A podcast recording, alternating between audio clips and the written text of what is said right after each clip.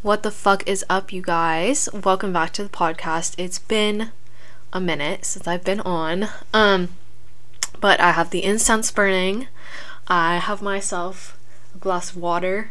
I'm ready to record and talk about what's been going on, because it has been a really long time since I've gone on to the podcast. I think my last episode I did was with Will, and life just got pretty crazy, just, you know, getting back into school and stuff like that.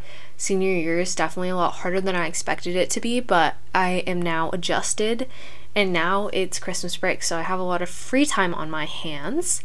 So I'm really excited to get back in. I just want to catch you guys up on what's been going on the past couple of months. I started running again, and have been running consistently for about 2 or 3 months. It's been interesting. I haven't really run consistently since sophomore year after I did my half marathon, just because I needed a break, and I think junior year was like a really important year for me to focus on other things besides like running and fitness and whatnot. And so I recently got back into it. I'm taking a break right now because I've been going pretty hard with just running a lot, and I just need a break so I don't get burnout. But it's been cool. I've been working on running faster, and I've been running with Emma, and we've been doing speed workouts, which it's always really fun to run with a partner and take the focus off of like your individual performance, but being able to make it like more of a community sport, even though running is like an individual sport. It's just fun to find community in sports. I think it makes it a lot more fun and less like a chore when you can find like ways to like change up your routine. Along with that, I've been doing a ton of reading. If any of you have been talking to me recently, you'll know that I have been on a huge reading kick, which I don't think I've been like an avid reader since maybe middle school. So it's been pretty fun and interesting. Definitely a time suck, but in the best way possible. I do want to talk about some book recommendations for my readers out there, for anyone who wants to get into reading in 2021. Maybe that can be a New Year's resolution, because let me tell you, reading is one of the best forms of entertainment. I know I probably sound like an 80-year-old, but reading is so much more engaging than any TV show you could ever watch, just because everything is so much more like fast-paced and like detailed. I feel like when it comes to like TV shows, it's hard to find like a really like captivating, interesting plot that's like, I don't know, I feel like a lot of TV shows today are like pretty like repetitive and just like a ton of drama and like expected. That's why I really enjoy reading. Okay, so the majority of what I was reading when I first was getting back into reading was romances. But I do have some other non-romance books that were really good that I read. So, okay, for my romance readers out there, I recently finished a book, a series that I started, I think either freshman year or when I was in middle school. It's called Anna and the French Kiss. That is a really, really good book. I didn't read it this year, but I finished this series this year. The last book is Isla and the Happily Ever After. That was a really good romance. It's about all three of the characters are from an American school in Paris, and just like what it's like there and whatever. I mean, you can go and read like the synopsis. Think what else? Okay, if you're kind of into smut, because let me tell you, that stuff is very interesting. I have to say Ugly Love is really good by Colleen Hoover. Let's see what else. Yeah, I think those are like the most memorable books. The other ones were pretty, like, I don't know, just like cliche, regular, run of the mill. You can find like pretty much any other book like that. And then as for like, I guess like dystopian, I finished another series that I started, I think sophomore year. The series is called The Program by Susan Young. It's like basically about like a world where suicide has become an epidemic, and the way that the government takes to solving the problem, and the way that they're like, they take an approach that's like basically like forces everyone to hide their emotions, which is like obviously not an effective way of treating like, you know, someone who's suicidal. It's really interesting though. It's like, you know, about just like a dystopian government and like fighting back and whatever. So if you're into stuff like that. Also another good series that I finished this year was the Shatter Me series. The last book, I started that book last June, so June of 2019. And that's a really good series. I think it's 6 books, and so it keeps you occupied for quite a while. But each book is like, you know, holds its own. It doesn't really drag on. So that was really good. And then the most recent book I just finished today was The Goldfinch by Donna Tartt.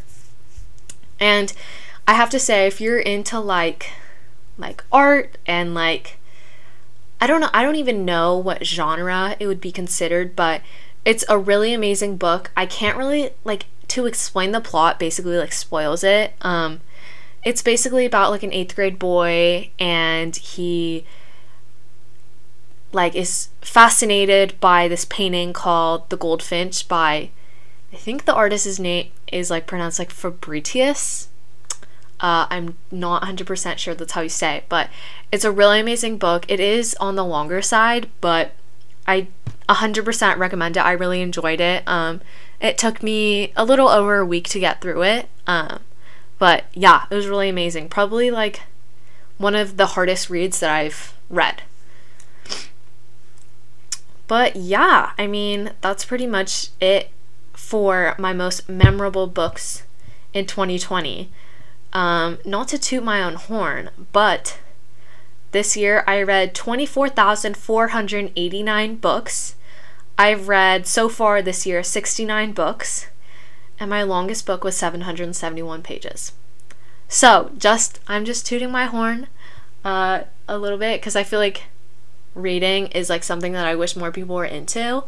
But yeah, so if any of you guys read these books, please let me know, because I would love to hear your thoughts and share my thoughts, because no one else like reads like I. It's so sad.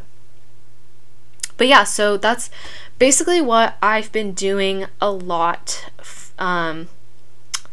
over the past couple of months. I actually just got back from Hawaii. I was in Hawaii last week for finals week, which was super nice. There's definitely like mixed feelings on the whole traveling thing, and I get it, but yeah, I had a lot of coffee down there, which was good.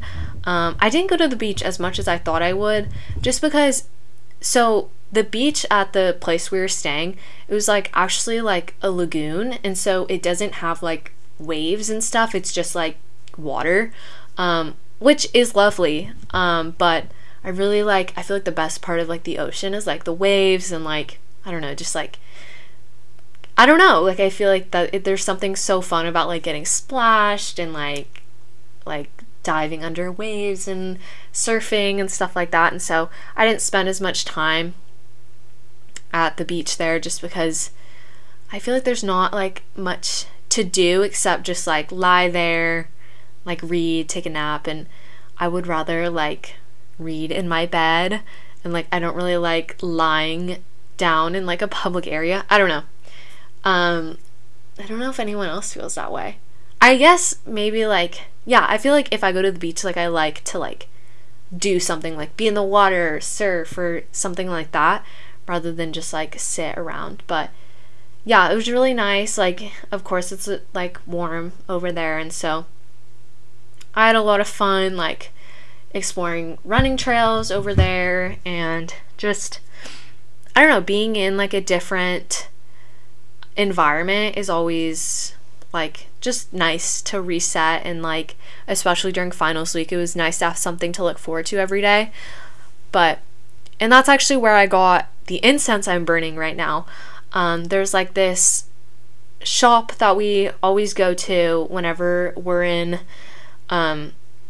Hawaii, and it's on Oahu. I think it's, like, I can't even remember what it's called, but it's like a coffee, like, they make coffee there, like, they grow it there, and then they have, like, some, like, knick-knacky stuff. Anyways, they had incense, and I went to this store in San Francisco on Haight-Ashbury. It's like a crystal store. It's huge. It has, like, crystals, like, really cool clothes, incense, like, stuff like that. And I had bought a shirt there, and they gave me incense for free, but I didn't have, like, an incense burner, so, like, you can't really burn it until, you can't burn incense sticks until you have, like, something that will catch the ashes, and so when I was at the place that grew coffee, they had incense and incense burners, and so I picked up some incense and got a burner. But the incense, I don't think, is, like, the greatest quality, because whenever I burn it, it just smells like smoke, which obviously is not how it's supposed to smell. And yes, I know I'm doing it right. I've looked it up. It's, if you get, like, poor quality incense, oftentimes, like, it'll just smell like it's burning. So that's kind of unfortunate, but it's okay. It was a small business, and so it's, like, it's good to support them. But yeah, I also did some Christmas shopping, which has been fun. I always love going shopping for other people, and just, it can be definitely stressful, but I think it can also be, like, really rewarding.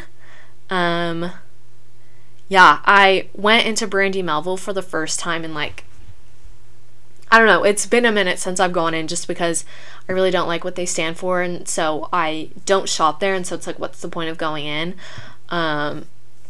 But I went in to get a gift for someone, or to look for a gift for someone, and oh my gosh, it is, I forgot what it's like to go into those stores. It's just so, I don't know, so middle school. I don't know if you guys, I'm sure if you're, like, in the area, you know about how, like, all of the Walnut Creek Brandy Melville workers, like, all quit, and so there's, like, a ton. I feel like a lot of the workers are a lot younger now there, like, high school, like, I don't know, like, younger high school students, and it's just interesting. The whole store is set up differently too. Actually, I'm pretty sure the Brandy Melville in Berkeley closed, which honestly I'm happy about. I hope that they get, like, some local store in there instead. But yeah, I don't know, it was just crazy, because there was literally the longest line to check out, and the girl in front of me was getting, like, so much clothes from the store. It was like 15 items. I was just like, oh my god, like, what the hell? Like, I just, not to sound like I'm looking down on where someone shops, it's just that, I don't know, I'm just really frustrated with Brandy Melville as a company, and it frustrates me that a lot of people continue to support Brandy Melville, regardless of the fact that, like, it doesn't, a lot of people disagree with the ethics of the brand but refuse to stop shopping there. I just think that there are so many other places that have much more unique pieces and more quality pieces that are more diverse, size inclusive, ethical, like, a whole array. Like, I feel like a lot of the stuff in Brandy Melville, like, you can find at the thrift store, And I understand that, like, it is hard to find solid basics, and Brandy Melville does have that, but I feel like just, like, the quality of stuff and, like, the design of stuff has just gone down, like, so much within the past couple of years. Like, it's just repeats of, like, the same item in different colors, and it's just like there really isn't anything new. Like, whenever I go in there, there's nothing that, like, catches my eye. It's a lot of, like, just the same old stuff, and I feel like as a brand, if they want, like, they should be doing more, you know? Like, other companies are evolving and are, like, I don't know, doing a lot more, and I feel like in this day and age, like, a lot of companies are realizing that they need to change the way that their companies run in terms of like ethical production and sustainability and model diversity and size diversity and, like, excuse me, a whole number of those things. But I feel like Brandy Melville is one of those companies that will not change unless people really stop buying from them. Because even with, like, when Black Lives Matter was really big, and it was at the forefront of everything, and it was on a lot of company, and a lot of companies were posting about it. There was, like, huge attention on that. Brandy Melville said nothing. Not one thing. And to me, posting about it is the bare minimum. And a company like Brandy Melville perpetuates, like, this, like, exclusivity, which is why I feel like for so long they've been able to succeed, because with this whole one size fits all, it's what I equate to, like, high school popularity. Like, everyone wants to be popular because not everyone makes it, you know? It makes you feel special to be one of the few popular people, like, you know, in high school. It's, like, the same type of idea. It's, like, since not, like, the majority of the population doesn't fit into Brandy Melville, like, pants or whatever, I feel like part of their, like, marketing, like, strategy is this, like, they try to make you feel special if you can fit into their clothes. I don't know if that's just my opinion. I feel like it has worked really well. I feel like I've talked to a lot of people, myself included, like, when you try something on in Brandy Melville fitting room and it, like, actually fits, it's like, oh my god, like, I have to buy it.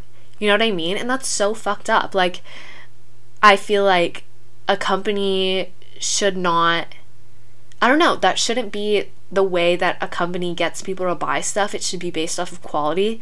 And I feel like Brandy Melville for so long has just operated off of this, like, trying to, like, this exclusivity principle, and also, like, a lot of it has just come from, like exposure, I guess. Like, people just hold it as, like, a cool brand, so people will continue to shop there. But yeah, I don't know. I just think it's really disappointing. Hopefully I won't have to go in there for a while longer, just because I don't know, whenever you go in there, it's just like, you can just, like, feel, like, the air in there. I hate it. Another thing I wanted to talk about was, I know, like, the holidays, I feel like, are a really hard time surrounding, like, food and, like, body image and stuff like that. I know for me, it's been hard. I just feel like around the holidays, it's like Thanksgiving and Christmas has a lot of focus on food, of course, like Thanksgiving dinner and, you know, Christmas dinner, and just, like, the holidays in general, there's so many, like, sweets and, like, baked goods and just all this stuff. It can be super, super stressful. I know for me, it's been really hard being able to find, like, a balance and be okay with letting myself indulge or eat more than I normally would. And also with, like, it's Christmas break, Thanksgiving break, like, I want to take a break from exercising. Like, I think in life there needs to be times of rest and recuperation so that you don't get burnt out. But sometimes it can feel hard to do that, especially when you feel like you're eating more than normal. And I just want to say to anyone out there, if you're feeling the same way that I have, just know that You, during the holidays is a special time. Do not feel guilty about eating more than you normally would, or eating more sweets, or taking a break and not exercising. It is all okay to do. You deserve to, you know, enjoy life, enjoy the holidays, and part of enjoying the holidays is enjoying the food. And so I think that we all need to remind ourselves that it is okay to, you know, feel a little bloated after a meal, and it's okay to take a couple days off from exercising. Your body can handle it, and your body is made, but anyways, I just wanted to remind you guys, because it's been really hard. I feel like, especially at my house, there's just like, people are always dropping off stuff, like just like food, and my dad's like company sent like this box of chocolates, and then there's just like, there's so much food, and yeah, it's really hard. But I think, I don't know, it's my last, possibly my last holiday season while I'm living at home full time, so I want to enjoy it and enjoy it to the fullest capacity, because I know things will be a lot different next year if, fingers crossed, we're allowed to live on campus next year. But that is another thing. Colleges, I know that you guys, if you're doing the college process, if you're a senior right now, you don't want to hear anything more about college applications, but